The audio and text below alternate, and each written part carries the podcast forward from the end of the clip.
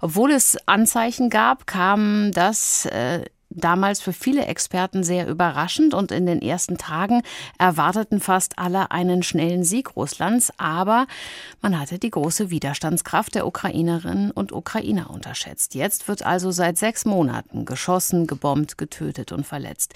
Es gibt große Verluste auf beiden Seiten und trotzdem keinerlei Anzeichen für Verhandlungen. Darüber habe ich vor der Sendung mit Professor Michael Broska gesprochen. Er ist Friedens- und Konfliktforscher an der Universität Hamburg. Und von ihm wollte ich wissen, wie er den derzeitigen Status quo des Krieges bezeichnen würde. Naja, es ist ein ähm, Zermürbungskrieg, der im Moment kaum territoriale Veränderungen bringt, wo schon auch viele Menschen sterben sowohl Soldatinnen und Soldaten direkt an den Frontlinien als auch Zivilistinnen und Zivilisten. Aber ein Krieg, der auf einem deutlich niedrigeren Niveau geführt wird als noch im Frühjahr diesen Jahres. Wie nahe oder wie weit entfernt sind wir dann entsprechend von einem Ende des Krieges? Wir sind leider relativ weit entfernt nach meiner Ansicht weil beide Seiten hoffen, dass mittelfristig, sagen wir in den nächsten Monaten, sich die Situation deutlich zu ihren Gunsten verbessert. Und zwar weniger jetzt äh, da, wo gekämpft wird, sondern eher möglicherweise, weil die Unterstützung zum Beispiel für die Ukraine weniger wird oder weil es in Moskau grundlegende politische Veränderungen gibt. Also man ist im Grunde genommen im Moment in so einer Art Wartesituation. Und solange sich nicht grundlegende Dinge verändern, kann dieser Zustand noch lange dauern. Wenn wir bei diesen grundlegenden Dingen sind, was bewegen aus Ihrer Sicht eigentlich da die Sanktionen gegen Russland? Das ist sicherlich ein Teil der Hoffnung, die die Ukraine hat und wo auch westliche Staaten sie darin unterstützen, dass langfristig, wir sprechen hier allerdings mehr als mehr über Jahre als Monate, die Sanktionen Moskau in die äh, Knie zwingen. Ich glaube das nicht, dass das sehr schnell gehen wird, aber es kann durchaus sein, dass im nächsten Jahr irgendwann die wirtschaftlichen Kosten so hoch werden, dass man in Moskau ein Ende des Krieges dann wirklich auch mit politischen Zugeständnissen verbindet. Immer wieder hat es ja Vorstöße gegeben, zumindest zwischenzeitlich Feuerpausen zu erreichen. Die hielten ja aber nie lange, auch weil sich beide Seiten auch auf der Ebene der Soldaten schon zutiefst misstrauen. Oder sind das nur in Anführungszeichen die Befehlsebenen?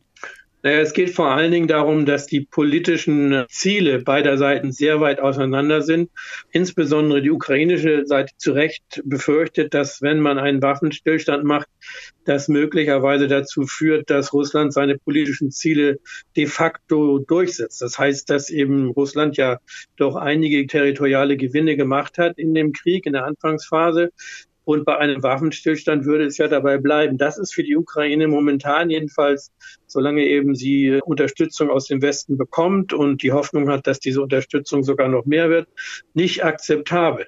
Insofern sind Waffenstillstände eigentlich nur ganz lokal denkbar, wie es in der Anfangsphase des Krieges ja war, um humanitäre Hilfe leisten zu können. Aber jetzt Waffenstillstände, die wirklich darüber hinausgehen und zu einem Ende der Kämpfe führen, sind aus meiner Sicht eher unrealistisch. Der russische Präsident hat ja auch klargemacht, dass sein Ziel die Unterwerfung der Ukraine ist und die Ukraine wiederum will ihre Souveränität behalten und zwar für das gesamte Staatsgebiet. Das heißt ja dann, der Krieg wird auf jeden Fall auf dem Schlachtfeld entschieden, oder? Ich glaube eher, dass der Krieg entschieden wird dadurch, dass entweder bei einer oder der anderen Seite große politische Veränderungen stattfinden. Das kann sein, dass in Russland eben doch irgendwie sich die Einsicht durchsetzt, möglicherweise nicht bei Herrn Putin, sondern bei jemandem anders, der die Macht übernimmt, dass dieser Krieg unsinnig ist. Oder eben, dass der Westen seine Unterstützung der Ukraine einschränkt, was ich allerdings im Moment auch nicht sehe. Also insofern glaube ich, weniger auf dem Schlachtfeld, als dass doch dann irgendwann vielleicht größere politische Veränderungen dazu führen, dass die eine oder die andere Seite ihre Forderungen aufgibt. Das kann ja noch Jahre dauern und das ist sicher für uns alle ein unerträglicher Gedanke. Allerdings stehen ja immer wieder auch noch ganz andere Sachen im Raum. Drohungen zum Beispiel von Wladimir Putin, dass sich der Krieg auch ausweiten könnte. Sehen Sie diese Gefahr auch? Die Gefahr besteht. Das ist auch ein Grund, warum bisher die westliche Unterstützung zwar gereicht hat, für die Ukraine die Linien zu halten, aber eben nicht dazu großen Gegenangriffen übergehen zu können. Also es ist schon so, dass beide Seiten im Grunde genommen im Moment eher darauf bedacht sind, Zeit zu gewinnen und jetzt nicht zu eskalieren, denn beide Seiten sehen, glaube ich, die Gefahren, die in einer Eskalation liegen und die möglicherweise dazu führen, dass der Krieg weit über die Ukraine hinaus ausgeweitet wird.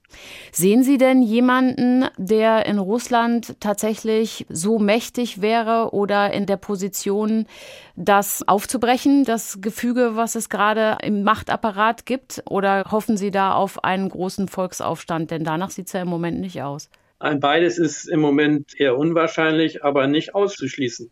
Ich denke eher, dass es eine Kombination sein würde eben aus den wirtschaftlichen Kosten und der Erkenntnis, dass man in der Ukraine militärisch nicht gewinnen kann, die dazu führt, dass dann im Sicherheitsapparat, der ja im Moment in Russland offensichtlich politisch den größten Einfluss hat, die Überzeugung äh, Oberhand gewinnt, dass man doch irgendwie zu einer politischen Lösung kommen muss, auch wenn man seine Ziele nicht durchsetzt.